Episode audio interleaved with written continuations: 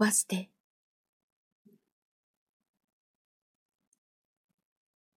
上総の神だった父に伴われて、姉やママ母などと一緒に東に下っていた少女が今日に帰ってきたのは、まだ十三の秋だった。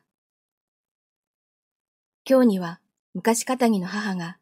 三条の宮の西にある父の古い館に五年の間一人で留守をしていた。そこは今日の中とは思えないくらい深い木立に囲まれた昼でもなんとなく薄暗いようなところだった。夜になると毎晩ズクなどが不気味に泣いた。が、田舎に育った少女はそれを格別寂しいとも思わなかった。そうしてその館にまだ住み着きもしないうちから、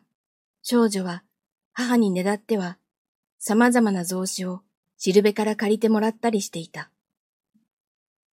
今日へ登ったら、この世にあるだけの物語を見たいというのは、田舎にいる間からの少女の願いだった。が、まだしるべも少ない今日では、少女の心ゆくまで珍しい増資を求めることもなかなか難しかった。国盛りまでした父も母と同様、とかく昔気質の人だったから、今日での暮らしは思ったほど華やいだものではなかった。が、少女はそういう父母のもとで、いささかの不平も言わずに、姉などと一緒につつましい朝夕を過ごしていた。もっと物語が見られるようになればいい。ただ、少女はそう思っていた。その年の末、一緒に東にも下っていたまま母が、なぜか突然、父のもとを去っていった。翌年の春にはまた、疫病のために、気立ての優しかった乳母も孤児になってしまった。この頃、ある馬の神の息子が折々、姉のもとに通ってくる他には、館はいよいよ人気のなくなるばかりだった。が、当時何よりも少女の心を痛めたのは、これを手本になさい、と言われて、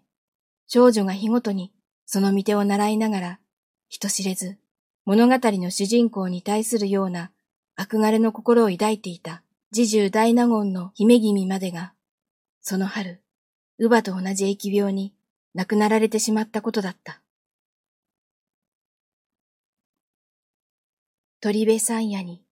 煙の燃えたたば、儚く見えし、我と知らなむ。